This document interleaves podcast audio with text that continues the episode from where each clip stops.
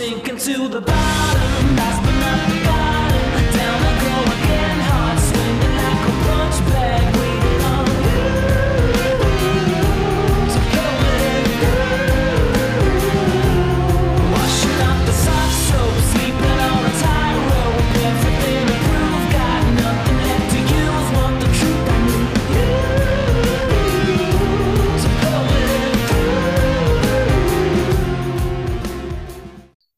Hello, and welcome to the Target Audience Podcast. Each episode, I discuss a film with a guest who shares a personal connection to the film we discuss. They are the target audience, and I attempt to get on their level.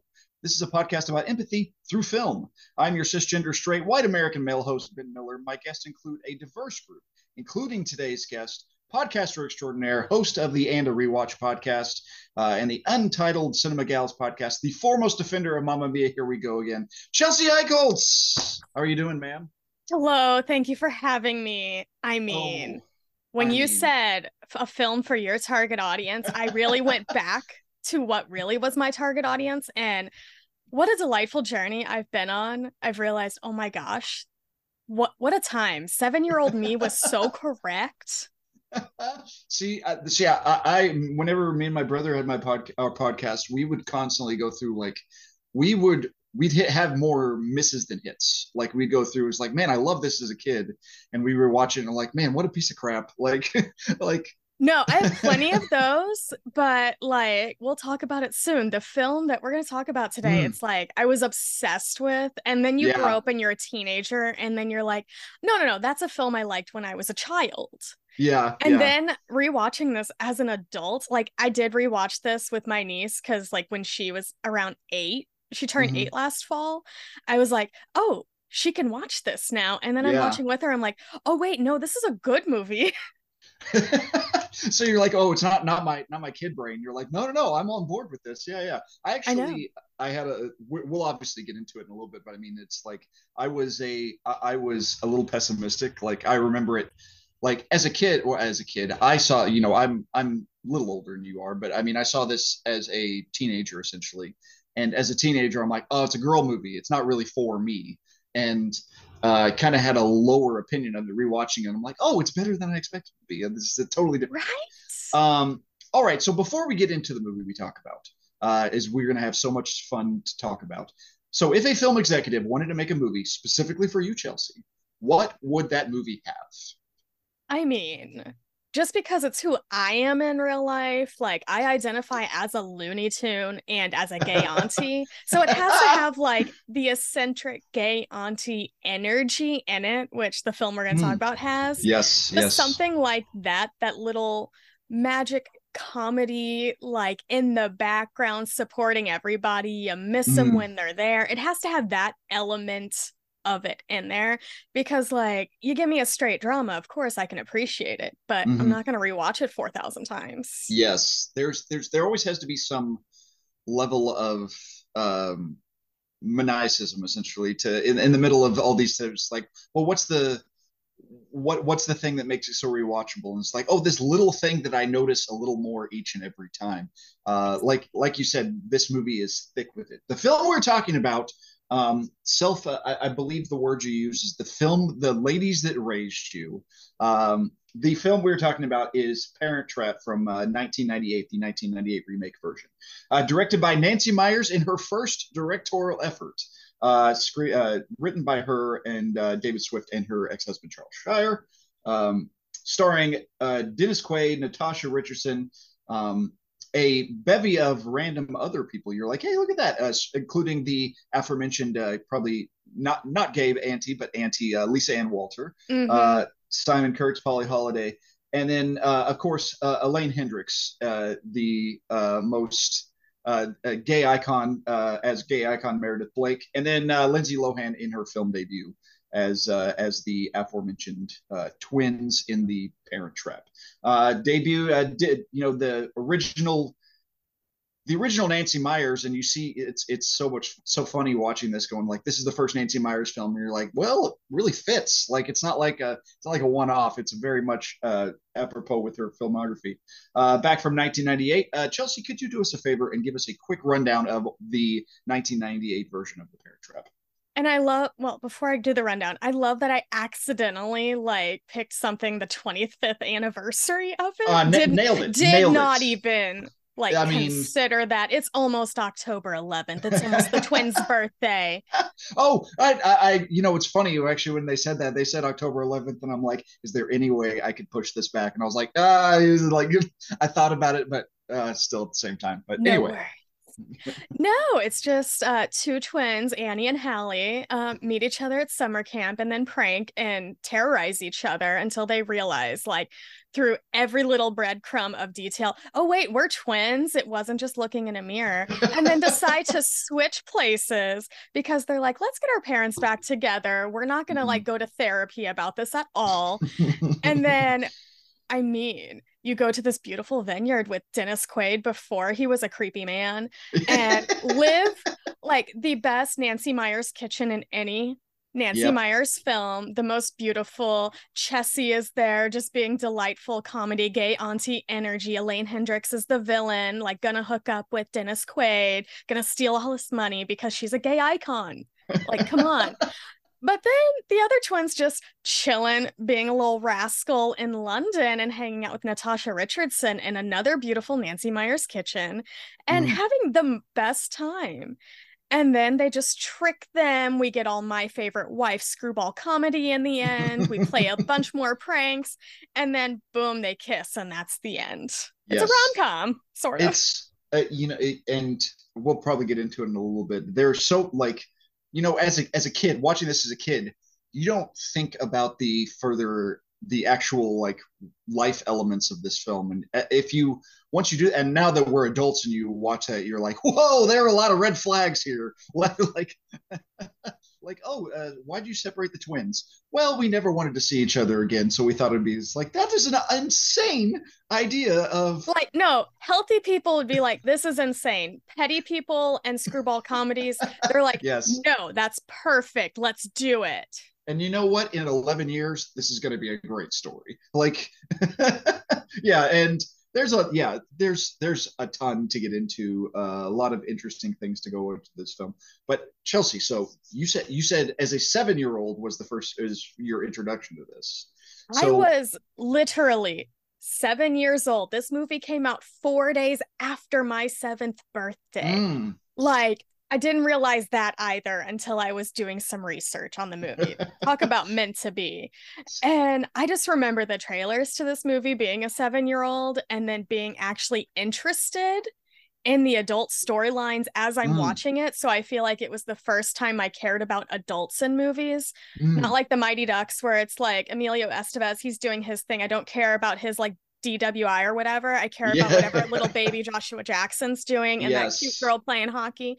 Like, Yes. no, you walk away during those scenes. But as a Mhm. child, as a seven year old, I'm like, oh, I like this mom and dad. I like this mean lady. I love this, like, what is it, housekeeper essentially. I love what they're doing. I care about them just as much as the child. So I felt like that's when cinema really became for me outside of like whatever kids stuff was forced upon me. Yeah, yeah. It, I, I mean, I, I understand. I have the uh, near identical aspect of it for. Um, I, I watched Jurassic Park when I was seven, and my in, in the theaters, and my dad pumped pumped us up, and he was just like, "Okay, we're gonna go. We're gonna sit down. The sound's gonna be booming. It's like a dinosaur's right over your shoulder." I am seven years old. I'm like, I am all in, pops. Let's go do this. And I was locked into that film. Yeah. And you know, you, you see it as a kid, you're like, nothing but dinosaurs. Then you watch it as an adult, you're like, dinosaurs are like 15 minutes of this movie. And Yeah. you realize, oh, I care about the adults. And you, you, it's like like you said, it's it's kind of that shifting of it's not just uh, it's not the bright lights, kids, look at all this, da da da da da. And and it it's uh it's that um it's kind of when you realize you're like, oh, movies are not just a thing to keep me occupied like, it's- exactly. it's a shift. Um, so okay, so God, I don't, I barely know where to start on this film, but okay, so first things first that I want to talk about more than anything else is Natasha Richardson is so friggin' beautiful in this movie, and every time I see her on screen, she makes me sad, and it may it it, it upsets me every time I see her. It is so upsetting because I feel like Yes. I've noticed this on like social media as well. I'm not the only person. Like there is some like cosmic connection between Natasha Richardson and Princess Diana. Like Oh we all man, we all we all think she should have played Princess Diana at some point. Like when we think of them, they're like cosmically connected. We can this is like one of those. Is this a Mandela effect type thing? Did we talk ourselves into something as like youngsters? I don't know but it makes me so sad and then you actually like get a little deeper in her work you realize she was the best sally bowles on stage because you can find a lot of that like Yeah. bootlegged on youtube you can watch Sure. it i have the album like the actual cd because i still have those Yeah. and she is So just she's- luminous in this and that also is what sets this apart from like another live action kids movie is that the way she is shot and the romantic scenes between her and Dennis Quaid Mm. there's like actual visual storytelling it's not just sitcom hallmark channel lighting there's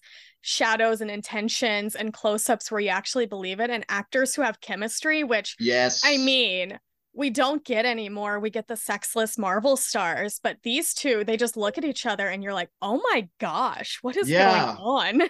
so I just um I just this this is the chemistry thing is the uh, that's funny that you bring that up because I watched uh, Flora and Son last night, and in the film, uh, it spoiler alert if you haven't seen it, but uh, uh, Eve Hewson is learning guitar through Zoom essentially with Joseph Gordon-Levitt living in California, and my joke was, well, they had to be separated by Zoom or otherwise it'd just be nonstop non uh, pornographic material because their chemistry is so electric. And whenever there's chemistry like this, you're like, yes, I get this. Finally. I am on board. And like you said, like Dennis Quaid and Natasha Richardson, it, it takes what a- a- an hour over the oh well past the halfway yeah. mark before they even interact. But as soon as they do, you're like, oh, okay. Like this is I see I see the electricity. There is just something magical about them. And it's just, I, oh, I'm trying to remember who said it, but it's like there's actual substance behind them as performers. Yes. Like, like Dennis Quaid, I do love that in the little picture that is like a little thing in the movie that's torn in half. They're supposed to both be like 23, 24 in it. and Dennis Quaid is easily in his mid 40s. very you- obviously. You buy it because he has the wrinkles and the life and the smile, and there's no Botox there. yeah. And just looking and you're like, yes, these are real people you could see in the wild. You could imagine them out on dates. I uh again, it's something cosmic. I had And this, then I, Natasha I had- Richardson, dear gosh. I had this I had this weird I remember I in watching the film as I'm watching them together I asked my wife is like do you think Meg Ryan and Liam Neeson watched this together? Or were they or were they like ah, I, don't know, I don't know. There's there's there's little little this is getting a little too close to home. It's it's there there it's real. There's always something there. And like you said it's a it, it's a I, I was shocked at how little dated this film is for being 98 for being 25 years Yeah. and more than and but the the biggest moment in time is probably natasha richardson's hair in general Mhm. it's like it's it's everything meg ryan's hair and you got mail wanted to be but tried and failed Ah, it's just I don't know how to describe it uh, except for just magic. As Meg Ryan says in Sleepless in Seattle, it's just Yes. magic. just magic But just She's- the way she's photographed Natasha Richardson Mm. and is just effortless and you want her to be your mother like so desperately and you just want to be around and hang on to her. Like she's not in the movie that much, nope but she leaves such an impact to where it like devastated like a whole generation of people when she passed. and and and you know even beyond the like okay the chemistry and the and the beauty i was like man i think she gives a great performance in this film i think she's exceptional like there's like when she's is drunk. oh man she's such a she's such a great drunk she's and it's uh, not you know, she- over the top like you get a lot now, especially in like sitcoms or comedies that are really Yeah. trying. The Judd Yeah. Apatow, we're gonna be a four hour long comedy and we're gonna put everything into it.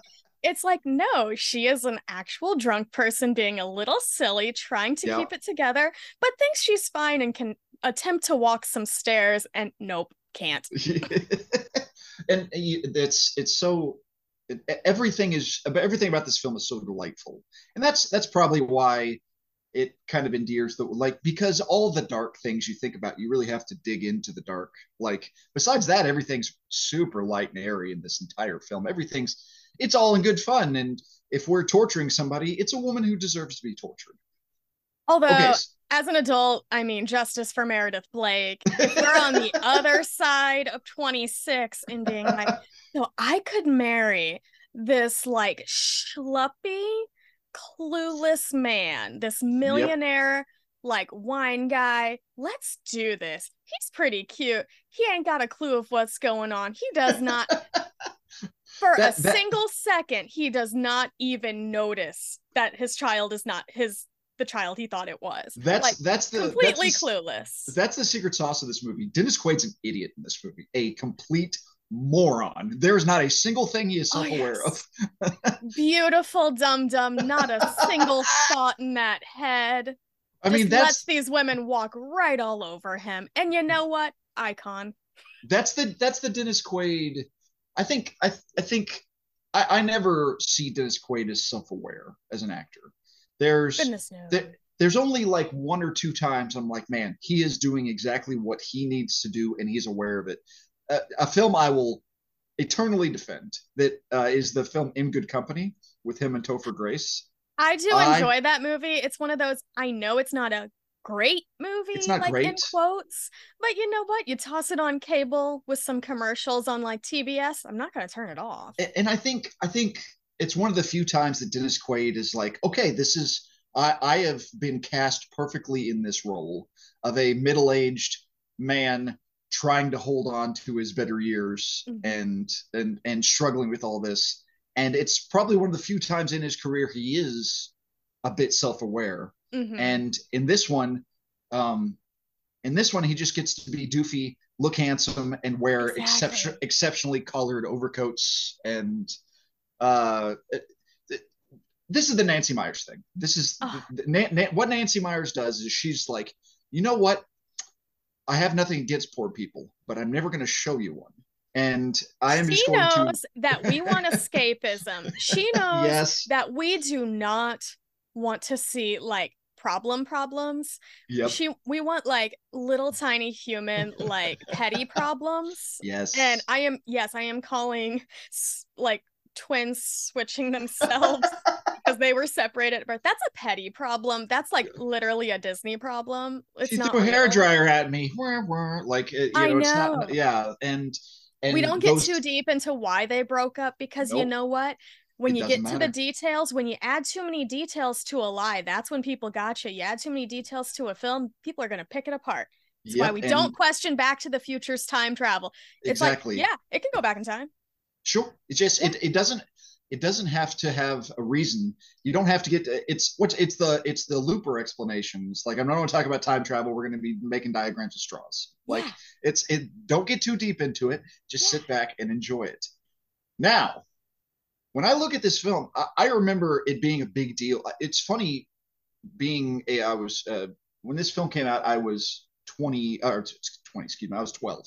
So, but even then, I remember a media cycle being like, "Man, Lindsay Lohan's British accent really good, right?" And to the point was- dennis quaid thought there was two of them no he did a chemistry read with one child yes, of course. Um, but I mean, a, a, a why why are you so good at playing a dum dum, Dennis Quaid? Um, so, but I mean, a- as a going into it, I'm like, okay, so I, I my question initially was like, is this Lindsay Lohan's best performance? And I'm watching and I'm like, ah, probably not. And then as I go in, I'm like, am I right? Is it Lindsay Lohan's best performance? here's the wild part a film debut and A film I feel debut. like I should be like shocked at how good she was, but we also have to remember that Lindsay really got her start being like a regular child actor on soap operas. And Mm, soap operas are the hardest like medium to film in because most of them are filming like 5 episodes a day, yeah. like hundreds of pages of dialogue. Even it could be the the dumbest dialogue it does not matter you have to remember all of it all the emotions remember where you are in your scene and your like 10 month long storylines Mm. and i'm like oh so she literally went to boot camp and then went to the parent trap Yes, yes. Summer camp. She's she's like, oh, this is probably relaxing comparatively, and Yeah. uh, how? So when, when I'm watching this, I'm like, oh man, this is Nancy Meyers all over, but Charles Shyer is still there, and I'm Which is I'm- funny I'm- because Nancy was there for like all of his films. all of his. and- you go back and watch those films that she co-wrote and you're like oh yeah you see nancy's influence everywhere Yes. like, in it. yes. Yeah. Um, so we are jumping all over the place in this thing. It doesn't matter. Oh, yeah. But but okay, so Lindsay Lohan in this film is there is a distinct you know, we talk about the style of of Natasha Richardson and obviously like the like I said, the big coated, big collared overcoats that uh, exceptional overcoats.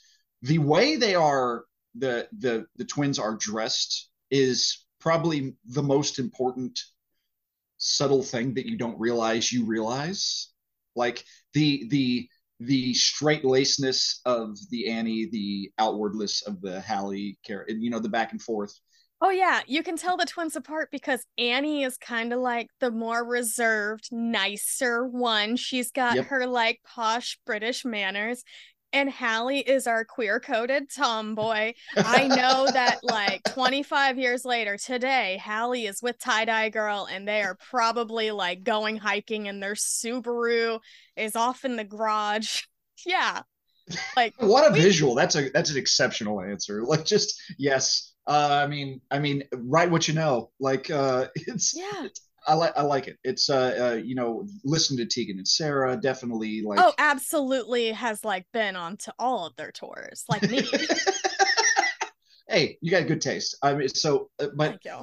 the thing that Lohan does, it's it's you know I was kind of waiting for the uh, you you kind of wait for the okay this is when the child actor is going to have to show through and and it's like no no no she gets to be pretty much precocious the whole time without being mm-hmm. annoyingly precocious which was a nice change of And you believe that she's a child with like the child thought because, like, yes, Hallie, like that child, the American child, Hmm. believes that she can pull off this prank because she was raised by the beautiful, magnificent Dum Dum. yes Then she goes over, and everybody is immediately suspicious. Like, she's acting weird. She cut her hair, she got ear piercings. There's probably a tattoo under there somewhere and like they're like why is she in the closet why she got the stuffed animal what is going on she likes wine now yeah. It's like no Which- the Brit- the well- brits caught on pretty fast You want to talk about another red flag? Dennis Quaid just randomly giving wine to his 11 year old child. Oh no, excuse me, the person, the kid who just turned 11. So I mean, a a it's like I'm not. I, ugh. she goes around saying that uh she has a vineyard she tells people that's what she does for work Oh, it's wonderful. i Uh, love and it uh, and like you said, that she got the the the American version goes over there, and every Brit is immediately suspicious. The English version goes over there, and everyone's and Dennis Quaid's like, "Well, nice to see Hallie again. It's nice for her to have her back." it's just- literally chessie and the dog the dog, the dog, the the narc of the, the whole movie is this this dog. Just, just like how why is this dog leaving you alone? As always, dogs have the best of intentions always in mind.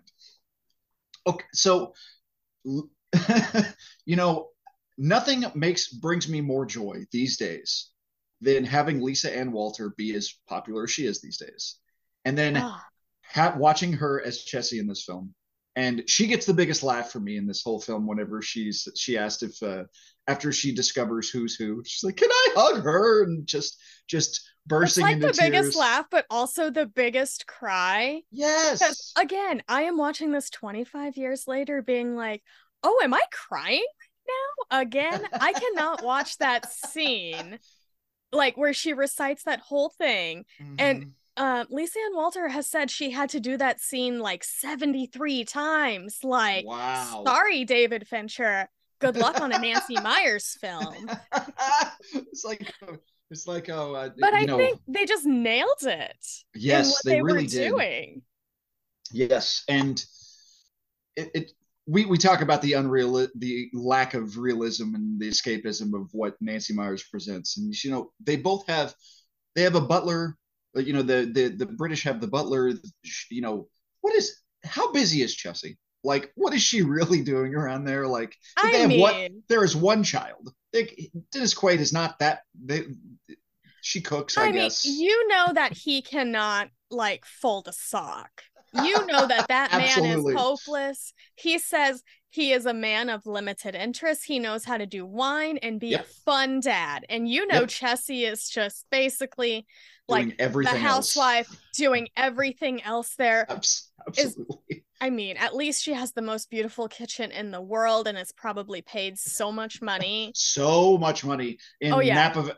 And and boy, you want to talk about you want to talk about uh, beautifully lensing a place. You want to talk about Napa Valley. My, oh my gosh. we're we're watching in the middle. This is we're watching it. It's during a school night, and me and my wife are watching, and she stops and she goes, "You got to go get a bottle of wine." I'm like, "Okay, fine." So so we had a bottle of wine watching The Parent Trap because you're watching Napa Valley. You're like, "This is everything that." This is heaven. This is what world. This is what the world should be like. And that's what sets this apart from other children's movies. Because one, guess how long this movie is? It's over two hours. Over two hours. And yet I've put myself and other children and like a whole generation of children, we could not look away for over two hours because they have beautiful establishing shots. They Absolutely. like we didn't even talk about how the whole opening scene set to that Mm. Nat King Cole song is just a short film. That Pretty is much. just like a silent film. Maybe that's why I like it because I love Looney Tunes and Tom and Jerry. There's no speaking, and Mm. it's just you get a whole story in one song, and then boom, you're off to the races. And then with these get two actors who are definitely totally Dennis Quaid and Natasha Richardson. definitely totally look exactly like them. Don't look like like- 40 year olds either. Not at all. Yeah, yeah. It's a, and and every little thing about it, you're just yeah. It's it's it's picturesque. And um Yeah. it's it's it's always so funny hearing like the needle drops like all this years later. And i'm like eh, a little on the nose. Like little bit like- but also it's like oh you put good music in a movie and it wasn't just like what you expect on disney and nickelodeon where it's like the child star is going to perform every single song Mm, and everything. It's like no no no no. We're actually going to put the real artists on it. We're going to get real people. We're going to make children Mm. interested in music. Because again this is the first cd i got for myself. Like that wasn't just given to me. Because i'm like oh i love these songs. This is great. And if we know anything about nancy meyers she loves big band classics and oh yeah. and uh and crooners. Uh like like I, I don't know like say what you want about what women want and in and the less we say about Mel Gibson the better but at the same time that music is just on fire So from top to bottom. Yes just and th- that's that's her thing. That's that's what she does. And it like you said it's so funny to see like this movie after seeing the Nancy Meyers of all the years you're like oh it's always there. It was always she has her thing And you can that's- tell that she has this deep knowledge of film history because you're Mm. getting like the classics from the original film. You're getting homage to screwball comedy, not only in the visuals, but also the music. Like you can like take so many of these songs and scenarios and set them in like a late 30s, like Yes. screwball comedy. Yep. It's Yep. beautiful. I agree. I agree. So, is there a specific scene, line, or visual that, like, from the film that where you're like, this is, this is the scene. Whenever I think about this film, or just in general, what's the, what's the, what's the, Oh, what's the lasting, lasting thought about this film? Aside from I can recite this whole film like start to finish. yeah, I think it's probably the first film I've been able to do that with. nice. Um, Obviously, the Chessie scene where she's like six pounds, 11 ounces, 21 inches long. I think Yep. that is like one of the best scenes of the film. Yeah, It's, I got two. Whenever Natasha Richardson is drunk in the hotel and she says Yes. upstairs, beautiful drunk acting moment because a drunk person would just casually use the wrong words and like not blink twice. It's not Yeah. forced, it's effortless. Yep. And then something a little more heartfelt is when Hallie tells Natasha Richardson that she's not Annie, and Mm. just the look on her face. the the the flabbergastedness uh, when she's laying when she's laying in bed with again perfect hair after speaking French and I and it, in in in exceptional pajamas. Like it's yes it's it's that just that's a ideal. yes. Ideal.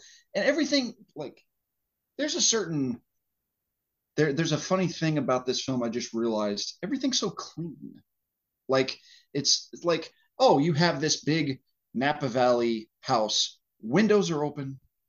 Doors are open it's it's open air and you're and and you know as a homeowner I always think god what a mess it's like you have a long-haired dog it's like just the logistical it's like that's what Chessy's doing she's dusting That is really what she's doing. She's Never-ending dusting. This was pre swiffer where it was easier.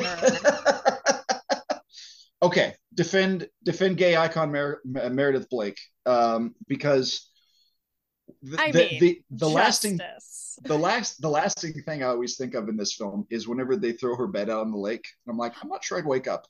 I think I'd be out there for a while because like that's got to be a level of comfort that I just do not I know. love that they threaded the whole needle of her taking a giant sleeping pill and going to bed because she had been tortured the whole day. She's probably exhausted because she's not outdoorsy at all. And she just wants to pass the hell out. And then, personally, I thought it would always be fun to be on a lake in an inflatable mattress. That sounds I agree. a good time to me. I agree. Yes, I But- and, and yeah. What a beautiful prank. That is And- just incredible, iconic. But I do love Meredith Blake because, again, she's a scammer. She's a schemer. She sees what she wants. She goes for it. And you know what? Good for her. We need more women like Meredith Blake. Justice. and she has the the the gay best friend who definitely knows everything she's doing. We get the we get the one little glimpse of this guy, and you're like, this guy is just as evil as this as she is. Absolutely. And you're left wondering is he gay? Like she calls him babe. I'm like, hmm, what's going on there? You can tell her intentions aren't Ooh, pure. ooh, I like it. Who I like it. knows? I you gotta like be it. suspicious, but you know what? She's a scammer. She's a schemer. Iconic. As an adult, I appreciate that. And and What was im- I doing at 26? impeccable taste. Yeah. Impeccable. Like that hat right at the beginning, exceptional hat. Just and So good. what an introduction. Just hat down and hello, and just as pleasant as could be. And you're just immediately And just going, like the "This lady is evil." cues, you just know. Yes, yes. Okay, so my question is, okay, so this film, it was a like I I thought about this film. And I was like, well, this was a massive box office success, and it was an okay hit. Like I I I for some reason remember it being a monster success, and it made it made 92 million on a 15 million dollar budget. It's very solid, but you look back and you're like, man, was was there do you think this was meant to be more uh broad-minded or was this like no no no this is like a kid girl movie or a female driven film that kind of pushed in that direction I am like I did rewatch the trailer just to get an idea for the Hmm. marketing. And I'm like, oh, this was definitely aimed at children who would have been Mm. seven year olds or like 10 year olds like me, probably Okay. girls and stuff because things were way more gendered back then. sure And then you think even more about like today, it's like, oh no, this would go straight to streaming. And they Mm. would not make that $92 million. They would not put $15 million into Nope. it. That seems like a minor miracle at this point. I have to imagine it made $4 billion in home media, like purchases and rentals, because that's like, that's truly where the money's at. and, But, and then oh that's my a that's a that's a really good point about it too like how much does this uh it was uh you know it it was released on VHS the same year around Mhm. Christmas Oh, yeah, I got that for Christmas. I was so excited. Absolutely. And you cannot tell me this movie was not a massive success. And how often is Lisa Ann Walter? I guarantee every day she goes down the street, they're like, "Hey, Abbott Elementary, also the Parent Trap, you're Jesse." Like it's it's a it's it's a never-ending like. I saw an, I saw an interview with I saw an interview with Hugh Grant and Matthew McConaughey, and they were mm-hmm. talking about like, oh, you get stopped and you know you probably get Notting Hill a lot, and and Hugh Grant said, believe it or not, there's always it's not what you expect. Like how many people stop me and talk about about a boy, and Matthew Oh, yeah. McConaughey said same thing with Interstellar, and so it's like all the movies you expect for people to talk about, it's not the case. And for Lisa Ann Walter, I have no doubt people stop her and go, Parent Trap.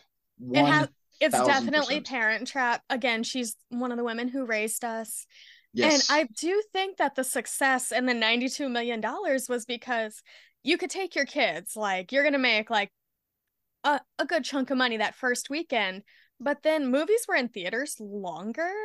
And you have to think of the parents who were like, are we going to go see XYZ children's movie again or are we going to go see the parent trap? Because again this was kind of a summer movie. You got to figure out Mhm. what you're going to do with your kids and you have to figure out which one the adult will actually watch. And there's actually something for adults in this movie. There's like an actual couple with chemistry and a storyline like that you're rooting for and it you have the beginning camp stuff with pranks for the children that like sucks them in and then you have the rom-com for the adults ha- like that comes up halfway through and there like that itself is its own movie and i think that's like yes it was probably marketed for children but the adults were there too like they were having a good time as well Absolutely. And it, it okay, so I wanted to, I I just looked this up. I didn't know if you knew this. The domestic weekend the week the Parent Trap came out. It's bananas. This is what this is what separates the 90s theatrical experience from today. Yeah. The number so in fi- this is uh 10 through 6. Mafia, which is a, a- one of the Zucker uh, Zucker spoofs. Mhm. Eddie Murphy's Dr. Dolittle. Armageddon in its fifth week. Mhm. Lethal Weapon 4 in its fourth week, Mhm. The Mask of Zorro in its third week.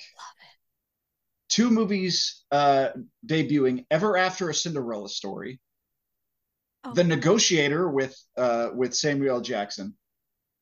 Number three at the box office in its third week was There's Something About Mary. oh my gosh Parent Trap was number uh, it wa- debuted in it at number two, and number one was Saving Private Ryan.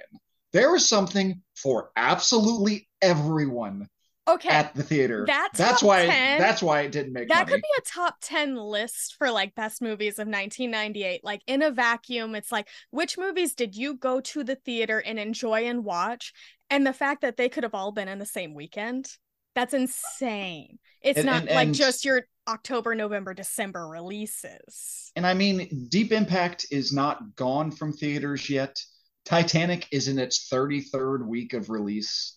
imagine Mulan- something in its 33rd release Mulan is in its seventh week. Like it's still there. Like a, like you said, that that weekend, you're like, this is a whole year of cinema, and I'm getting everything from top to bottom. that would be a great film festival just like take a 90s weekend take the Yes. top 10 and just program those movies exceptional. And that man, that's the weekend right there, man. Just there's nothing, nothing like you said, something for everyone. All right, so we talked about it a little bit. We talked about how good he is in this film because he's an idiot. But do we have like a unified theory on Dennis Quaid in general? Because he's a really he's he's a he's been around a lot longer and in more stuff than you ever expect him to be. Like I, it just like doesn't make sense like he's in i'm pretty sure he's like in some oscar friendly movies in the late 70s and Yeah, then he he's was, just uh, a hottie in the 80s like just hanging out Yeah. there but like i've never figured out if he's a good actor or if he's just comfortable on camera i don't It's- think he's a good actor except for in like well i don't think he's acting in the parent trap but like something like maybe far from heaven Far from he has- Heaven is it, it really it really you know of people who like that movie and and really ride for it he's really the dividing factor for a lot of people. Like they don't know whether or not like oh I like this movie but is Dennis Quaid good in it? And I- I'm on the I- side that he is doing exactly what the movie is he's supposed to do in the movie, so I think he's good for that. Like again, I just think that movie's great though. and but I, as I'm Dennis Quaid, he's like now he's just doing like a dog's purpose type religious movies. he's also, he's kind of wild these days, like an ugly because you know certain hate have- makes you ugly. have you but seen dang. the uh, have you seen the upcoming movie he's about to star in seen what it is I've heard he's in something weird coming up. he is going to be playing the titular man himself in the biopic Reagan that makes sense. I mean, and and Forgot I looked, I.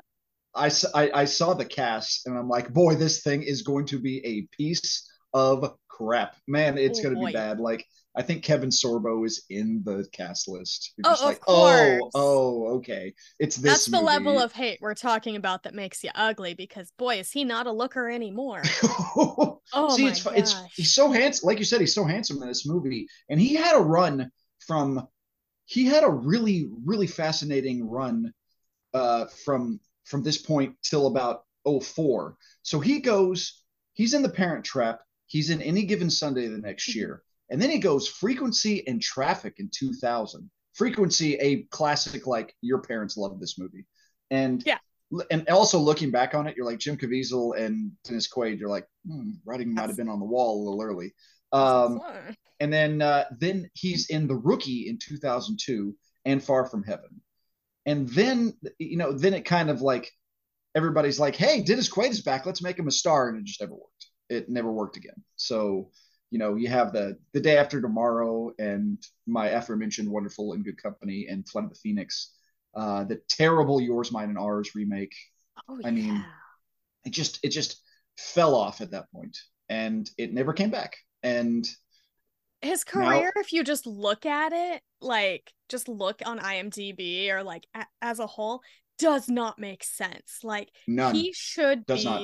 that hot man leading actor, like just in everything, effortlessly charming. But man, he does not have the Robert Redford factor of being hot and talented. nope. Like, yeah it's it's it's just the attractiveness. And like i watched breaking away and the right stuff within a couple weeks Yeah. of each other. And in both those movies i'm like well they are different characters but it's not really a different character. It's just dennis quaid being good looking. Like that's just kind of Exactly. like that's just essentially what it is and yeah it it never happened for him and um I, I I mentioned it in a previous podcast episode, but uh, I've always been disappointed in my favorite letterbox review I've ever written about Proof of Life, wondering if Dennis Quaid had ever seen it. And uh, you know, to talk about chem- talk about chemistry that it's the kind of chemistry that ruins a marriage. Um, here's okay, the so- thing though. You know what? if if people want to tweet me at Chell725, I will talk some crap about Dennis Quaid and hi- what happened with him and Meg Ryan because I love it. I love it. Let's do it. Let's just be Let- happy Jack Quaid looks li- more like his mama. Right, and and such a better actor than his dad. I mean, he gets Uh, it all from his mom. He's it's all charisma. Too bad he could not use her last name. Just wouldn't. Oh, what a shame. Jack Ryan? oh, I just realized that. Oh, that's great. Okay. okay, so okay, but uh, so Chelsea, before while we the last couple things we have to say about this movie, when it comes to venturing outside the target audience, let's say a situation, I don't know, maybe like me, a a 30 year old a, a man in his mid 30s trying to watch this movie. What do you what do you want the audience to understand about this film? Oh goodness. To understand, be like, hey, you want to be in a happy relationship? you want to have a great life? Go find a Natasha Richardson. You see Yes. Nick Parker there. All you guys, get rid of all those thoughts. Just go outside. Go learn about some wine. That's all you need to know. Be charming. Know how to hang out with kids. Don't be a creep. Go watch that movie and you'll find Yep. a Natasha Richardson. My guys, you got this. If I'm going to market it to them guys, be like, look at all these people. You become a rich guy with wine, you could land on Meredith Blake, but you want a Natasha Richardson. yes. W- wouldn't you be happy to have either of those options? Absolutely. That's how I would sell it to like a typical guy. well, I'll, I'll I'll tell you what really sold it for me is my I watched this in addition to my wife. I watched it with my children, including my nine year old redheaded daughter, who was Oh. locked in. She Oh, was all on board. target audience. No joke. She's like she had her head uh, the whole time. Like it's it's also, you know, I say watching this movie kind of makes me sad for Natasha Richardson. It makes me sad for Lindsay Lohan. Like she had It such potential, does. and and This is know, why kinda- you need real good parents yes. and stuff. Where the worst thing is they separate you and your twin at Not Lindsay Lohan's parents who were just like I'm going to manipulate the life out of her. Yes, yes. giving her the Judy Garland treatment. No.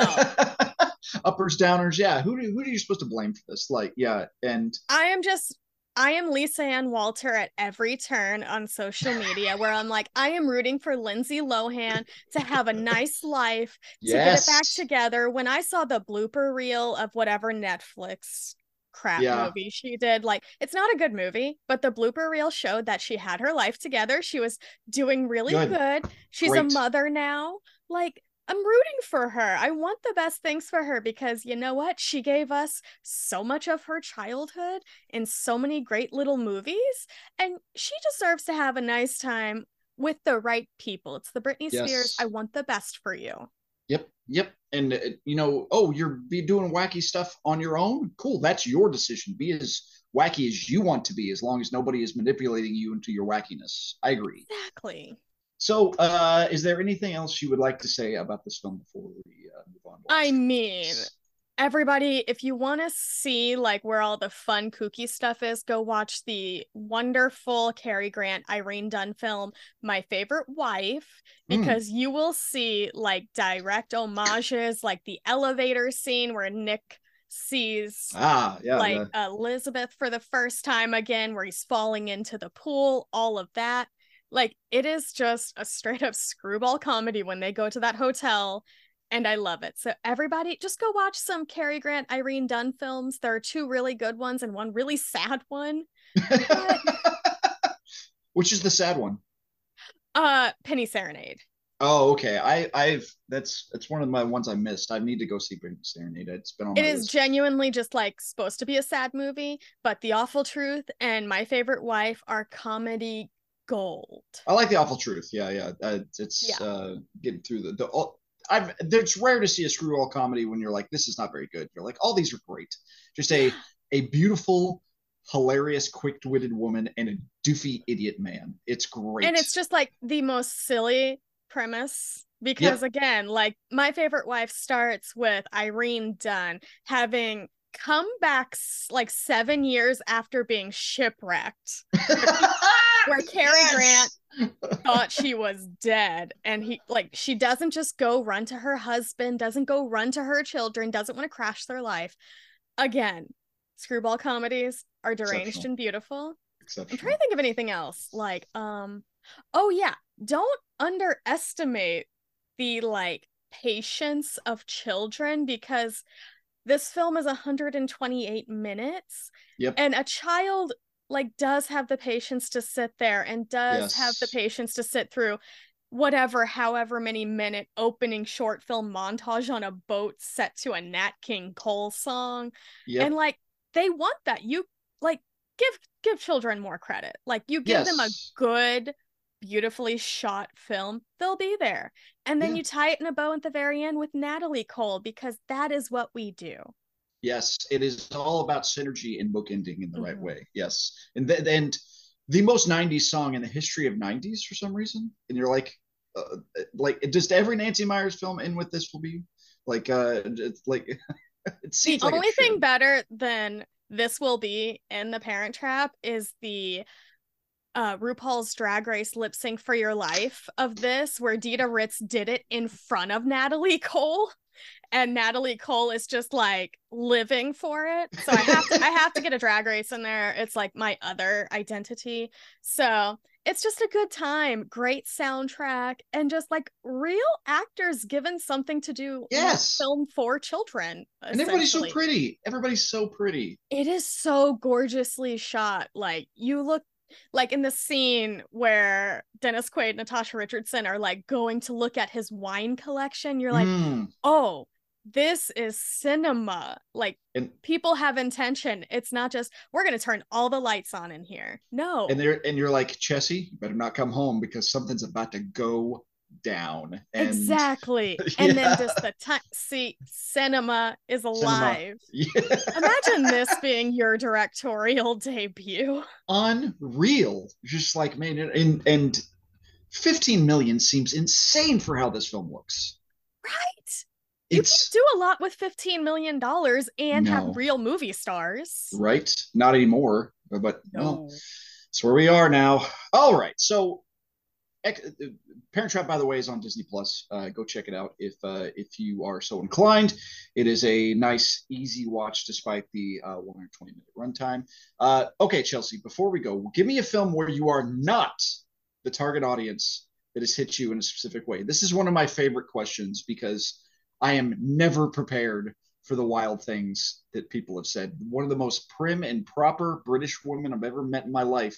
She's like, I love Escape from Alcatraz. And it, it throws me every time something, it, I'll ne- I'm never ready for it. So what do you have for me? Oh goodness. Let me I have my letterbox pulled up. I'm just going to look at my 5-star reviews just to like pick a film that it shouldn't be for me, but it is somehow entirely for me.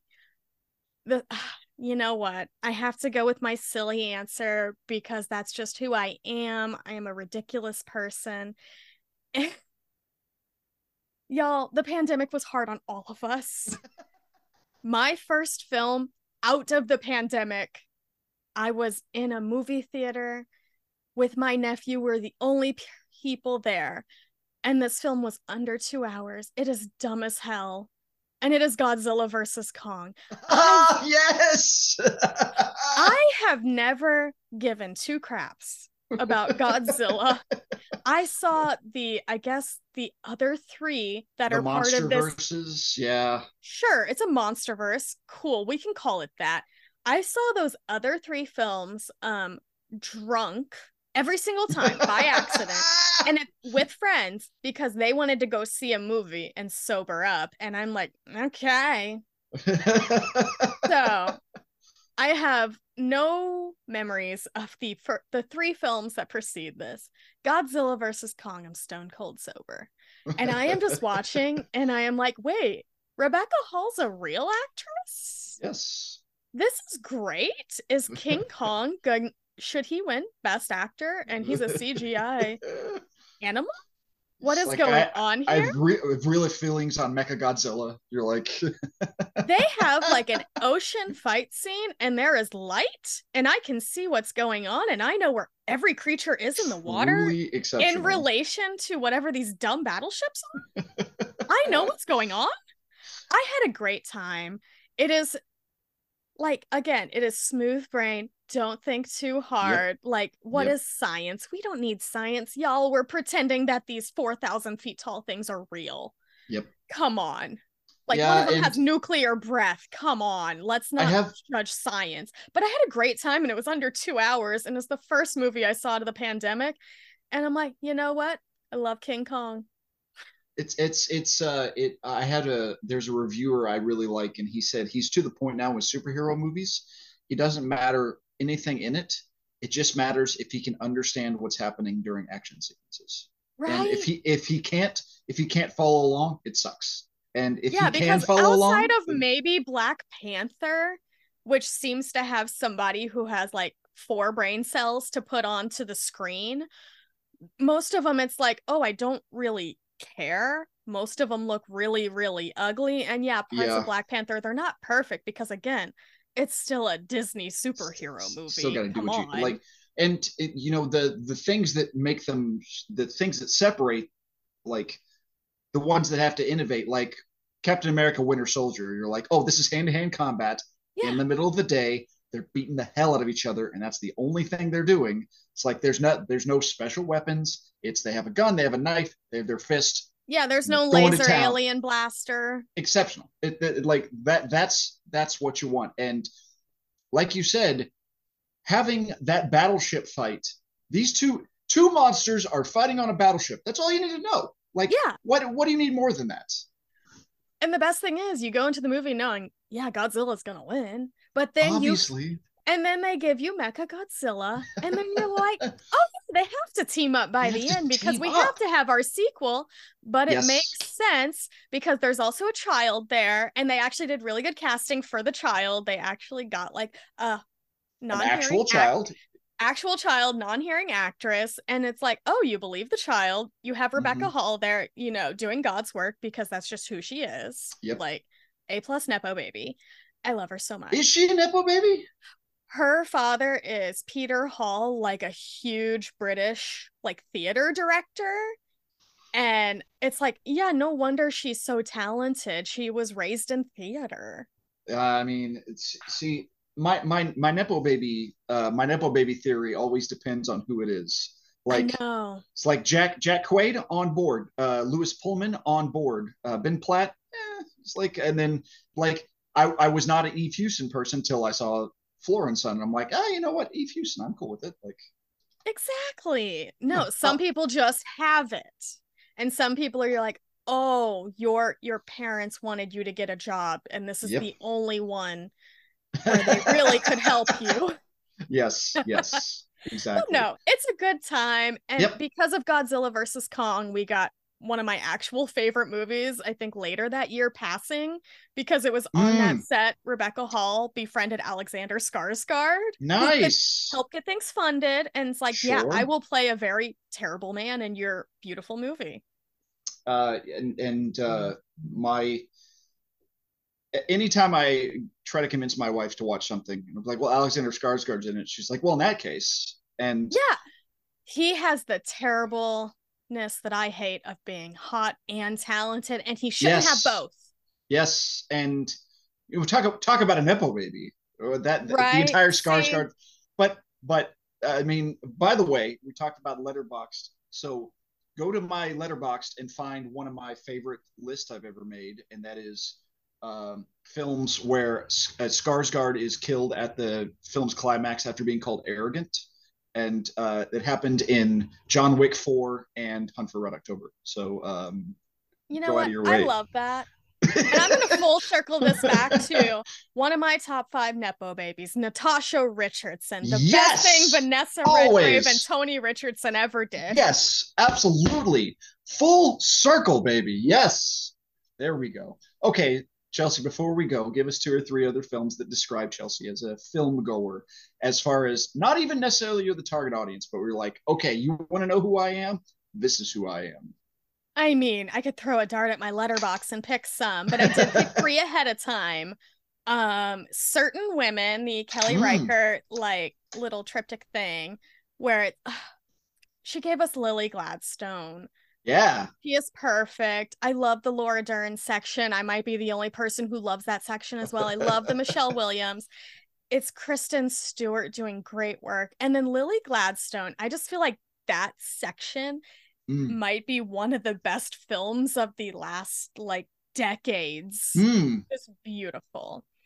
And then if you want to go another silly, well, not really silly, silly for Chelsea. Um, Agnes Varda's The Gleaners and I, where she Oh. is just it's a documentary about the Gleaners, and she just going around learning about their culture, but also secretly reflecting on her own life and filmmaking, which Agnes Varda is kind of the master at because a lot of her last several films before she passed were very much looking inward. And this is one where I feel like it really kicked off something special.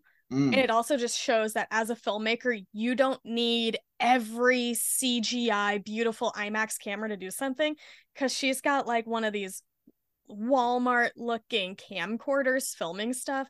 And it's some of the, mo- the most beautiful cinema you've ever seen. So I love that so Wonderful. much. Then my actual favorite silly thing, and very on brand for me, it has my favorite Academy Award win of all time, of every category, bar none. It is Marisa Tomei and My Cousin Vinny. Excellent choice. Excellent Because- choice. Talk about a film that gets the legalese stuff correct in Yep. what you should be doing. Like, I've have friends who've been to law school or are in law school, and they're like, "Oh yeah, we watched that in law school." Yep. And then Marisa Tomei is maybe the hottest woman who's ever been in cinema in this Holy Yes. crap. I love her so much. She's so fun, so silly, and just her monologues are perfect. So yeah, those three films I feel like are a good like smattering of what Chelsea likes in cinema. Excellent. What a what a wide variety as well. Not just like okay. I'm gonna go super serious, uh, Kelly Reichardt, and then also, by the way, my cousin Vinny, and Yeah, ex- exceptional. Like yeah, we we are all multitudes. Um, we are. All right. Well, I think that just about does it for this episode of Target Audience. Thank you all so very much for joining us, Chelsea. What do you have to plug? I'm Chelsea725 on Twitter and Letterbox. I co-host Drag Race Watches, pretty soon Olsen Twin Watches on and a Rewatch podcast, Untitled Olsen Cinema Gal. twins. We're gonna go through the Olsen twins movies, and I'll probably add the Parent Trap in there as well because that's honorary Olsen's, like in our canon, because it could have been an Olsen twins movie if you really think about it. But yeah, we're gonna cover that stuff. We're gonna do Stranger Things. We keep pushing that one back because Mm. season five is being pushed back Yeah. all the yeah. time. And then they're also doing like New Girl. We started with Community. Jen finished Community. And then we're doing little random dives and rewatches of things. So I love it. And then Cinema Uh, Gals, that's whenever me and Morgan feel like it and aren't Yep. busy, which I Yep. literally am like, we'll put up four episodes, go silent for six months, and then come back with like four more. I love it. It's it's it's a great it's it's the insanity of the podcast matching the insanity of the schedule. I like it. Like I just it, um by the way, I'll have you know as so I decided one year, it was 2005. I was working in a movie theater and I decided I was going to watch absolutely everything that came out in the movie theater that year. Oh boy. And I was 19 and I I sat in a movie theater by myself and watched New York Minute, oh no. a terrible film. It is a so bad. so bad. And I There's mean, a reason why that was like their only like they only had a couple films go theatrical. Most of them Yeah. were just straight to DVD. yeah, But that one in particular, I feel like that's the reason why they didn't do any more films after that. it is so bad. And it's so yeah, bad. And you know they didn't want to do it. You just know they didn't. Nope. they are not locked in. They are like right near the end of they're about to get all their 18 year old money. Like they're just Mhm. like, nope, I, I I am barely invested in this thing. Exactly. But- Mhm. well, Chelsea, once again, thank you so very much for joining me. Uh, it's just, Thanks this has been a this has been a blast. Uh, you can follow me on Twitter at nebhasbeen, on Letterboxd at nebhasbeen, on Instagram at neb.isbeen because somebody took my name. Check out my website, icecreamforfreaks.com. You can also follow my other writings on the film experience Cinema Scholars. You can find me on other pods as I'm the David Thewlis of podcasting. Please follow the podcast on Twitter at Target Odd Pod and enjoy the show wherever you get your podcast. Get out of your bubble, expand your horizons, just watch more movies. Thanks so much for joining us. Bed made of what? Tone deaf with a headache for one. Back to the water below, alone as I float like a stone.